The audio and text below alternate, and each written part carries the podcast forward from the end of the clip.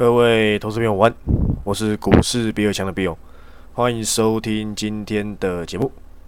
好，那节目一开始呢，你可以看到今天大盘呢，说真的又破底了。我问你，你意外吗？对不对？我问你，你意不意外嘛？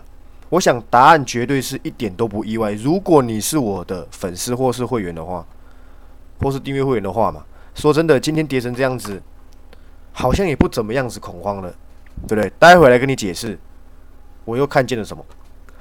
好，那今天录音时间是七月十二号的礼拜二。那你可以看到台北股市在上周四跟五，哦，礼拜四拉出个下影线，好像貌似要反攻。然后呢，礼拜五再拉出一个，这可能没有拉，收一个十字星。诶，在那边幻想什么变盘十字星？说真的，我真的都是不予置评啊。然后呢，礼拜一、礼拜二直接跌回原形。今天最低收在，不好意思，应该说今天盘中最低啊。是碰到了一三九二八，我真的很想问各位投资朋友，你到底觉悟了没？当我在五月半壮士断腕这件事情的时候，有多少人他是愿意伸出这双手来让我去做拯救的？但是现在说再多都无济于事。你能够做到的事情，就是用这一次的惨痛教训来去训诫自己，未来不要再犯这样的错误。但未来你永远不要进入股市，那是你家的事，好不好？那是你家的事。只是我想要告诉各位，当我看见一些反转或是一些东西能够帮助到大家的时候，当我伸出援手，我希望你是能握住我这双手。我还记得啊，我这件事情真的是记忆犹新啊，各位亲爱的投资朋友，我还记得当时礼拜五的时候，我去找一个友人哦，在新竹吃饭。我还记得非常的清楚，我在那个时候就已经办壮士断腕，但是还没有开卖。然后有一个订阅一阵子的会员跑来问我，他说：“我过去看好的有一些不是放在长线股报告里面的一些长线股，请问该壮士断腕吗？”对的，他问我该壮士断腕吗？他问我这件事情吗？我跟他说，现在的行情很不稳。那有一些买点偏高的，或是你没有严格执行分批策略的，我会认为啊，你可能要收回一些资金。就算你不想收回，不想全部出场，你至少也要减码。我相信你有参加壮士断腕，这可能会是你人生的投资历程当中啊最正确的。一件事情就是你有参加壮士断腕，你现在回过头来看，真的不是我一直要讲，只是我一直用这些历史告诉你，当行情走向空的时候，你的停损一定要快很准。在空方市场架构里面，有一句有一句话，我觉得很堪用，叫做“永远没有最低”，真的永远没有最低。那个时候，这位订阅会员他跟我说，没关系，他觉得我我讲这些个股他都很看好，而且也几乎。没有套多少，他的他的想法是这样，而且他还有一定的资金量可以再做分批，他认为可以继续逢低布局，我没意见嘛。他不想参加，我难道要拿枪逼着他吗？就像你当初你没参加，难道我要去你家说，诶，我求求你参加？不用，现在是你求求我，告诉你该怎么办。我想很可能是这样，当然你不用求我，因为很多事情我已经在盘后里面都交代的一清二楚了。当时办壮士断腕这位订阅会员，他说他不要嘛，他自己说他不要的哦，对不对？几千块钱的东西。绝对不用让你到今天，你绝对是赔个。以他的部位来看呢，绝对是破百万。以他以我目前来来来看，因为他的观点，他的操作观点就是永不停损，对不对？就跟黑松沙士一样嘛，不放手嘛，直到梦想到手，不停损，直到公司下市嘛，很可能是如此。当然，我 cover 的公司绝对都是有一定竞争力，但是那个时候没有发生什么封城什么的，对不对？所以我必须在每一周、每一天、每一时、每一刻。我都要去调整我的策略，并不是一套打天下。所以很多订阅会很喜欢问我一件事情，就是比尔该怎么选股。比尔，请问那个还看好吗？我我没有办法在每一段时间都看好相同的东西。就像我年初我看好 Mini LED 啊，我相信你有参加过我订阅会，或是你一直有在收听我盘后节目，你都知道我去年十一月就告诉你，惠特今年每一个月都可以赚六亿。但是你会等到今年一月才知道，因为因为你是散户嘛，对不对？你是散户嘛。我没说错吧？所以我们赚到了惠特，当时我还去称了一下富彩，当初十二月我还选到了台表科，都有两到三成，富彩短线大概十到十五趴而已。后面我 mini OD 就结束了嘛，高歌离席了，因为出现了一些异音嘛。其实那个时候就稍微有一点点消费性的反转，只是还没有那么严重，因为那个时候刚发生一件事情，我相信你们都忘记了很多东西，我们再回过头来看，叫做什么？叫做俄乌战争，它恶化了整个供应链。因为它有一些半导体的气体嘛，可能阻挠了，甚至把原本就已经很猖狂的通货膨胀变得更猖狂。结果股市呢，并没有因此得到了这个上天的这个眷顾。后面又发生了什么？中国清零政策搞到全球供应链大恐慌，通膨更严重，因为又涨价了嘛，对不对？现在稍微好一点，不过最近又传出中国疫情又复燃。当然，实际有没有对股市影响？我想，呃，还是以听看听的方式。反正你你是我的及时应档跌会，你在担心什么？对不对？我可能及时盘中出报告，盘后出及时应档，你明天都可以去做应对。好啦。当时跟他讲说参参加这个所谓的壮壮士断腕，他跟我他回答我的，我不想截图，因为我不想去影，我不想去影射任何人，只是我拿这个例子出来作为一个借鉴而已。他跟我说不要，他跟我说不需要，他觉得这些都是好公司，他觉得可以继续放，不管天涯海角海枯石烂，对不对？我在这里下天盟海誓，对不对？绝对不会放弃他。结果很有趣的一件事情呢，说真的，这件事情我根本不想提，但是我没有影射谁，我也不知道他有没有在追踪我，就在一个月前。他跑来骂我，他说：“为什么你你当初喊的那些公司现在现在这样子跌？”我跟他说：“请问哪一档没跌？”他跟我说要我继续给他一些看法。我我我愣住了，你知道吗？我呆滞了大概五秒，我不知道他在说什么。很多东西我五月就跟你说要壮士断腕了，我还找记录给他看。你自己当时跟我说不需要断腕的，现在股价跌下来跑过来怪我，又说你当时说你很看好，为什么现在不看好了？我觉得厉害了。这代表说他后面没有在会期里面，他不知道我新的看法，对不对？我相信为什么今天会有券商所谓的目标价跟看好看坏，overweight，对不对？equal weight，underweight，都是这样的概念啊。我一档个股在当时很看好，没错啊。mini LED 我当时非常看好，后面跌下来了嘛，反正已经赚完钱了，拍拍屁股走人。我还是很看好 mini LED 这一块产业，但是我现在 focus 在 micro LED 嘛，但是都还不到出手的时候。我昨天还拿惠特六月营收跟你讲，你看已经跌到剩四亿了，这证明消费性电子衰退绝对没有办法靠一个季度就可以消化完毕。我有没有跟你讲这件事情？对不对？所以有时候我其实搞不太清楚，对不对？你当时自信满满跟我说不需要参加壮士断腕，花个六千块绝对可以让你少赔几百万，你不要这么做嘛！我没办法，我没办法，对不对？I do what I can 嘛。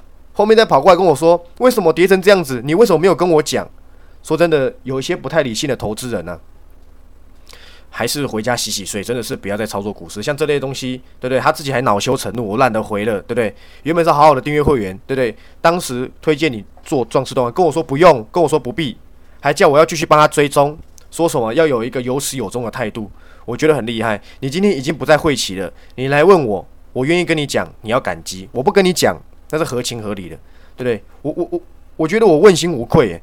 我帮大家做了多少的事情，你跑过来，对不对？反过来怪我，说真的，我不太懂，不太懂这些概念。如果你有一直持续追随的，我都一直不吝啬的分享我在这一行，甚至我先得知的资讯让你知道。可是市场是瞬息万变的，他跟我说，我应该还要继续帮他更新，不管他有没有他的，反正我解读他的意思就是，他认为我还要继续帮他更新，不管是长线股还是什么股。请问，我卖的任何一档个股？应该说卖的任何一次专案都是一次性专案。如果每一次下跌我都要帮你追踪，我干脆追踪到你，对不对？上天堂那一天算了，对不对？你每次下跌你都要跟我说，可以再帮我更新吗？可以再帮我追踪吗？请问我帮你追踪到什么时候？所以我才跟你讲，我的专案叫一次性嘛。如果你有持续追随，我一定会持续更新。但你不能掐着我脖子说，我买那一次怎么几千块的，你就要一一直帮我更新。好，有任何变化你就要跟我讲。我的天啊，我要不要干脆？追踪到你儿子，对不对？生小孩了，帮你生孙子了，对不对？应该不用这样搞吧？说真的，不理性的投资人很多啦，我很懒得讲什么，反正赚钱呢，哇，恭喜你，恭喜的不得了。行情一转变，因为没在你会期，他不知道你的看法了，反过来怪你说，当时你很看好我，我我才加入你什么长线股什么的。说真的啦，我很难去回答些什么。那为什么我的死粉还是这么多？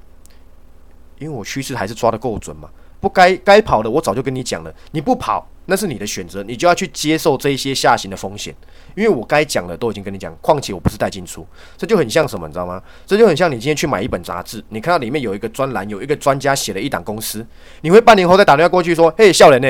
哎，你你你当初看好了那个那个股票啊，今麦安诺啊，哎，我还我已经没有买你们周刊，可以跟我讲该怎么办吗？对对，人家当你是笑诶。所以说真的，这类讯息我都懒得回，而且还真的还不少，对不对？还真的不少，所以证明呢。对台湾的投资人大部分的心态还是跟幼稚园一样，还反过来怪我态度，怪我没有有始有终。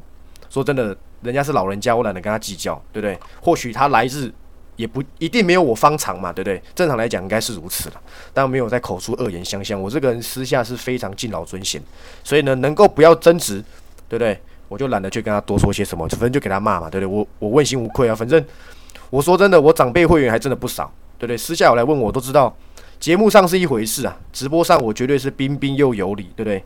到哪都是，对不对？受欢迎啊，大概是如此。只是我跟各位交代，当时我办办壮士断腕，你不要，你不能反过来再跟我说为什么会这么做，对不对？你现在看来绝对是没错的嘛。当时你花六千块，你绝对可以少赔超过这个六千块的价值。这就是我每一次办专案的核心，叫做超高 CP 值，包含这一次的即时音档，对不对？那天有订阅会跟我讲啊，他礼拜五看到我 cover 健康，他马上跳进去买，一天就把一二六零零赚回来，还倒赚，还倒赚翻倍。你不买那是你家的事，好不好？你不买那是你家的事。你觉得贵，你千万不要买，对不对？你千万不要买。我讲过了，次数绝对超过八次，带来的绩效，我想绝对都是超值的，好不好？我认为啦，但是至少我得到的反馈是如此嘛。还有的比我还会操作嘞，还有办法每次低进，对不对？高出，高出低进，我觉得都是不错的行为，好不好？反正呢，我们没办法要求每个人都能够认同我们的看法，我也不能够要求每个人一定要花钱支持。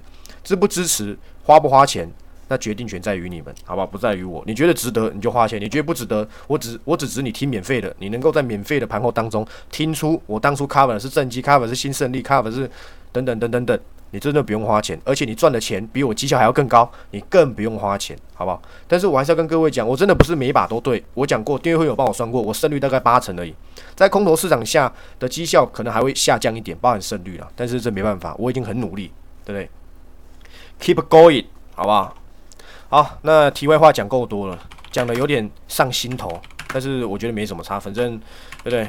这一行就是这样子，赚钱对不对？帮你拍拍手，对不对？赔钱，我已经真的是让订阅会员少赔到非常多的一个一个创作者。你去看看外面每个赚三千块，感谢那个订阅，感谢的要死，对不对？我正机六月绩效三成，那我会员不是要跪拜我了？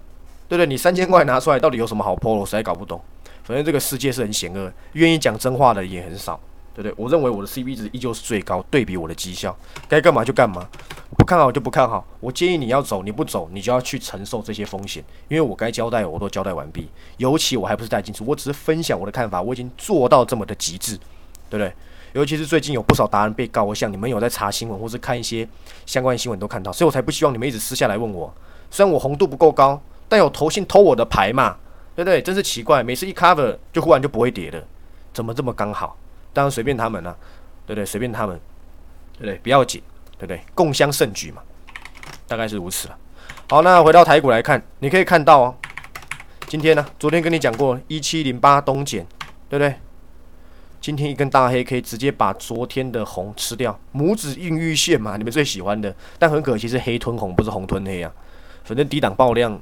我觉得解读各有各有人心，我觉得这是偏投机股，加上我讲过，它有船舶的营收占比啊，它不是纯化学肥料啊，所以它不纯啊，对不对？就算钾肥营收再好又怎么样？今天航运是大跌的，对不对？我没讲错吧？你看看阳明跌六哇，快跌七八了，长荣六点七一八，这这个大概算是我。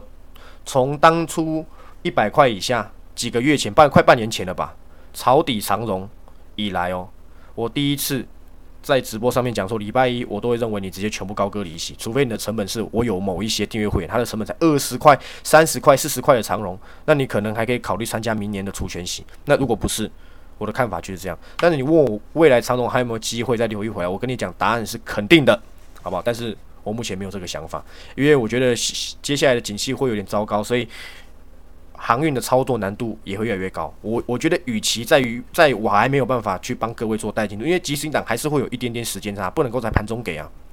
我还是会建议订阅会员去做一个调整的动作。当然，他们这么做我不知道，但我相信大部分的订阅会员都不像你们这些没有花钱的人一样是逆子，他们都不是逆子，他们都是孝子，孝子都会听话，大概是如此，好吧？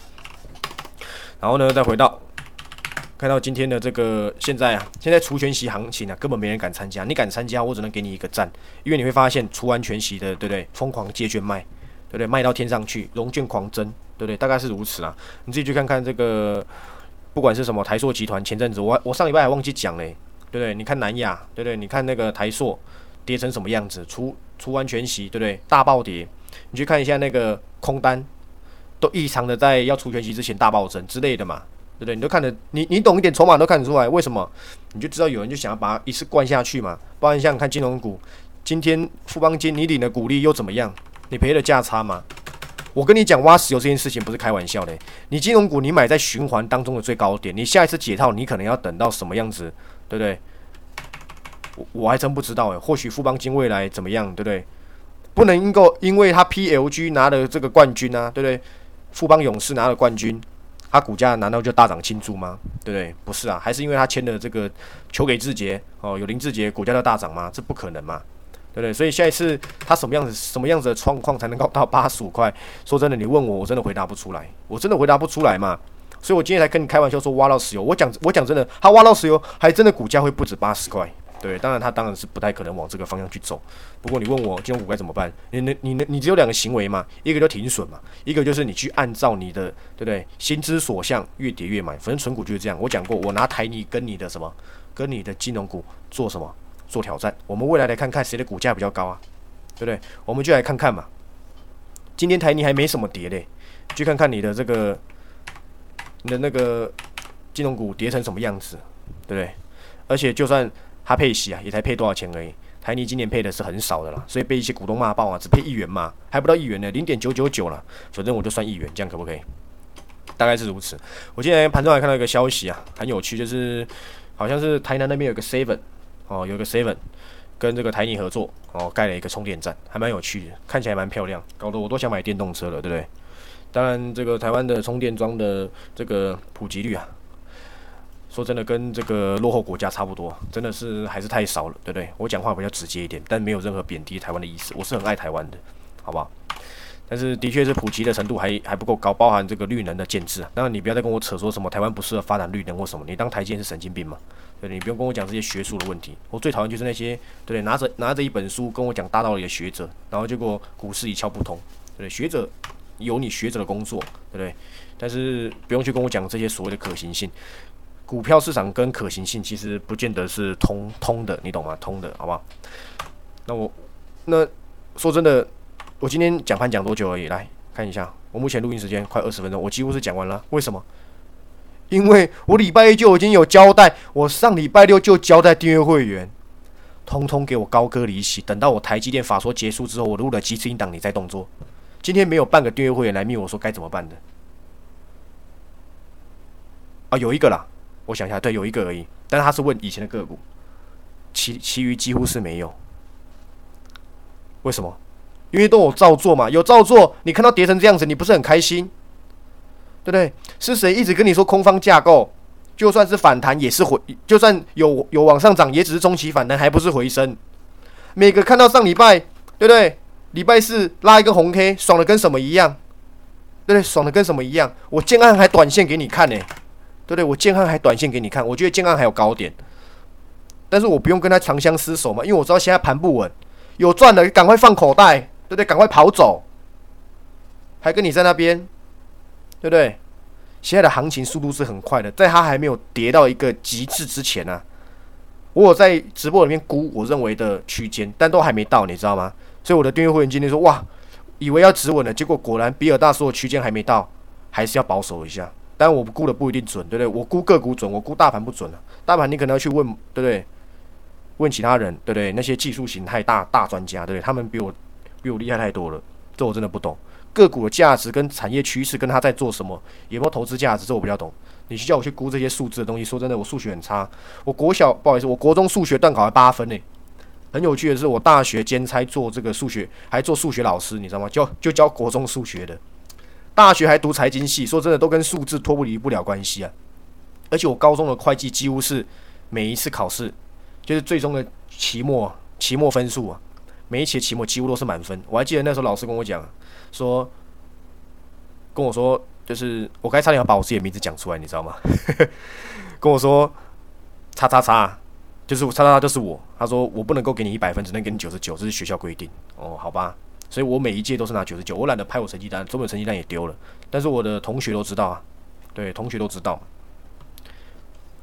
都跟其实跟数字都脱离不了关系。你说会计没数字吗？怎么可能？对不对？还是有的。尤其是那些什么透过对不对？那时候我记得在学什么，呃，透过损益按公允价值衡量之金融资产那一部分其实蛮难的。让大学的时候有有修有修中快啊，对不对？所以我跟你讲，会计在投资有没有用？我跟你讲，我觉得所有的项目，大学期间呢，应该这么说啦，在我学习的这一块领域当中。帮助我去筛选的的财报，会计是占比非常重要的一部分。再者就是投资学，你要懂得一些风险的控管。当然学术上是学术上的，会计的东西比较符合跟这个现在的这个所谓的你去审视财报，其实是你学的东西是能够学以致用。但投资学会稍微有点，因为跟现实，你你总不可能每个跟我们算那什么贝塔值嘛，不可能嘛，什么 APT 嘛，算什么三因子策略。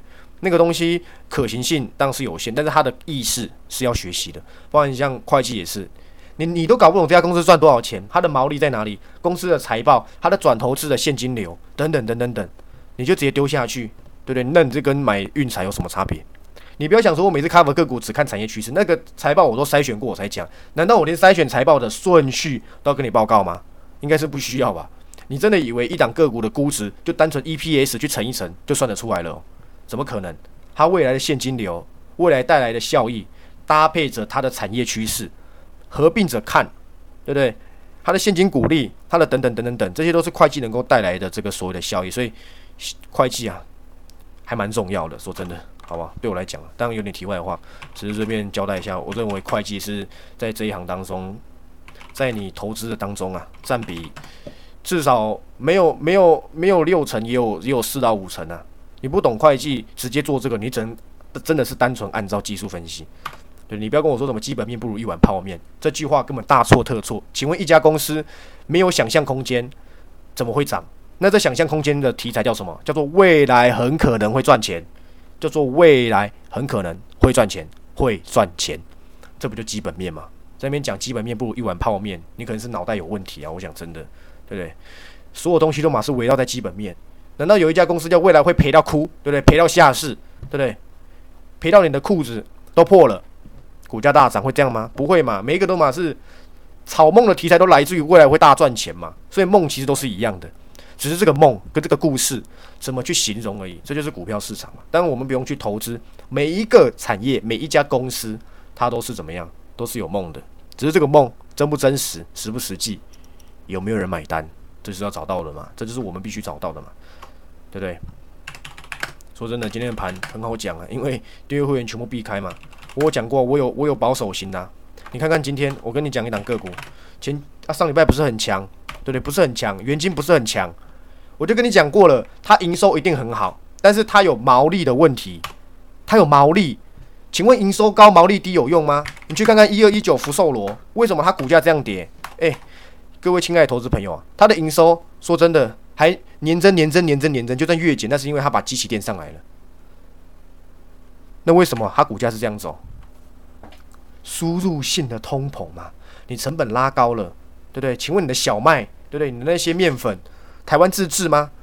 台湾没有那么快的，没有那么大块地，都嘛跟美国买，跟哪里买？那请问它能够转嫁给谁？这都是你要考虑的问题吗？并不是看到营收起来你就嗨了，对不对？这家公司赚一百万，跟这家公司赚十万。结果最后的净利是一样的，你要去投资营收只有十万还是营收一百万？一是一定是投资营收十万的嘛？因为它的营收只有十万，竟然净利可以跟你一样，代表说它的毛利、净利、盈利非常高嘛？大概是如此嘛？对不对？所以我已经跟你讲过太阳能的问题，我我看法还是偏向偏向这个保守。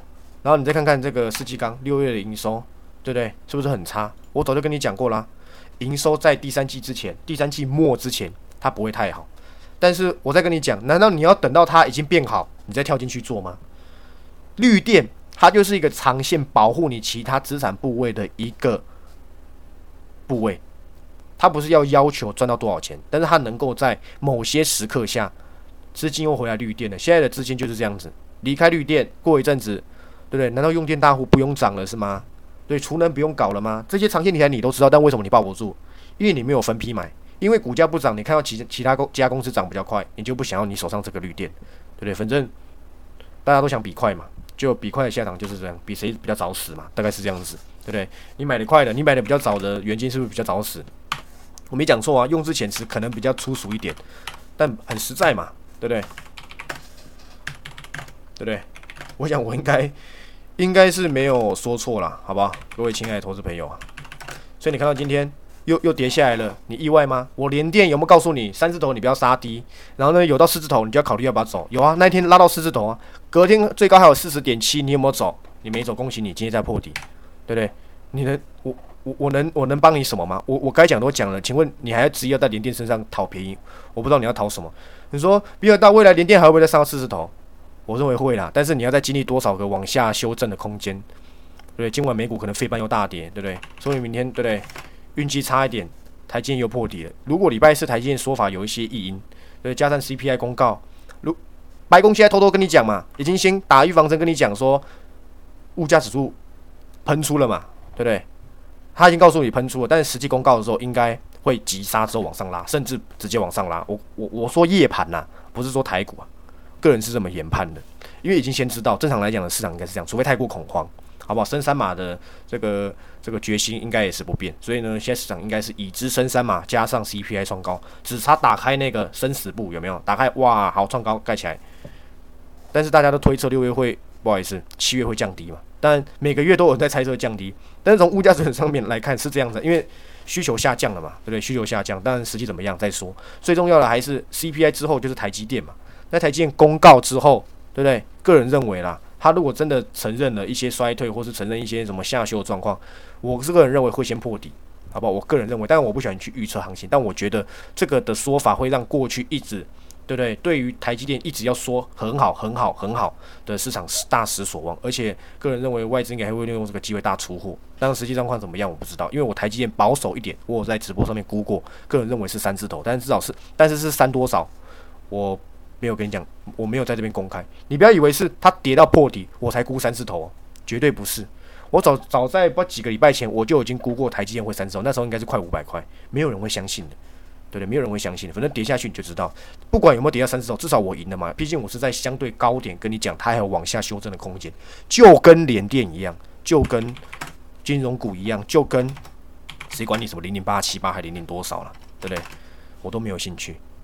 我认为存股不一定要存这种的，你要去存一个有转机、有长有长线题材、公司展望够好、公司还有什么，还有愿意掏钱出来转型的什么转型的动力，而不是成为了一个成熟性产业，只只领现金值利率，对不对？成熟性产业当然现金值利率高啊，但是我愿意承担未来转型的风险，而这样子去投资的。长线型标的，我觉得更有什么符合我这个年纪的什么青睐。当然，你随着你年纪不同嘛，当然可能青年的投资类型是这种，中年或或是偏老年投资类型上不一样。当然，越老年他喜欢投资的是比较稳健，他不想要去承受这些成长性风险，我也可以接受。但是你不能够否认台泥他现在转型的什么大方向，我觉得是正确的，就应该给他鼓掌。当那些。过去是看它是成熟性产业而贪图它，不要说贪图，而是寄望它现金股利的人，当然会是大失所望。不过刚好给我了这个机会，我才有机会去介绍台泥，不然平常谁会跟你讲台泥啊？对不对？我家的我家之前建筑也对不对？也不是用台泥啊，但台泥也不是用在家族家庭建筑了，但实际上一定也有嘛，只是都通常都是那种工程嘛，对不对？我家当初盖一楼的时候哦，还是用幸福水泥的，对不对？我还看到那个袋子上面写幸福，对不对？看了就幸福。对，大概是如此，好不好？那今天节目，好吧，我想就到这里。我的训诫，我希望你听进去。然后呢，个股所有的动向，你有持续追踪的，我是说一四九九或是一二六零零啊，反正不管哪一种形式，你只要有继续买这种，有继续支持这个所谓的每周的音档或什么的，你都可以拿到我一直不断的帮各位更新跟策略调整，甚至即时音档，我相信绝对是非常非常有帮助，好不好？然后呢，最后讲一下，好不好？所有的专案个股，我是说以这个昨那跟你讲了，中磊我我先排的嘛，对不对？我认为我跟你讲，我认为中磊还有高点，我认为中磊还有高点，但是创新高，你要不要先稍微的调一下，对不对？我我看法是这样子嘛，我认为中磊还有高点，不是我先把它就一定挂，我认为还有，好吧，我认为还有，不然昨天的火影忍者，对不对？今天根本没跌，说真的也没有到到位置。如果火影忍者没跌就算了，我还有一档，好吧，我还有一档叫做正义超人，我随便乱取的，突然想到的，也有机会替补于我们的火影忍者，好吧？那等到我周四这个台建法说之后，我研读完毕，好不好？我再出这个相对的这个音档来去让大家做策略，在这之前你就看戏就好嘛，对不对？今天跌破，你是不是回家不用睡不着了？而且很有趣啊，今天才跌多少？今天的成交量才多少？也也是不到两千，都在缩量。说真的，真的很有机会做一个不错的表现，因为底部讯号还有一个就是说到自洗量嘛。对，两千亿以下是不是自洗量？我个人认为接近是，而且也差不多是。好，那今天节目就到这里。那不管你是来自于哪个地方的朋友，好不好？你只要有听到我的这个盘后，欢迎按赞、订阅、分享，或者去看我以前的解析，我包准你，包准你，好不好？绝对都能够认同，没有什么事后话。说真的。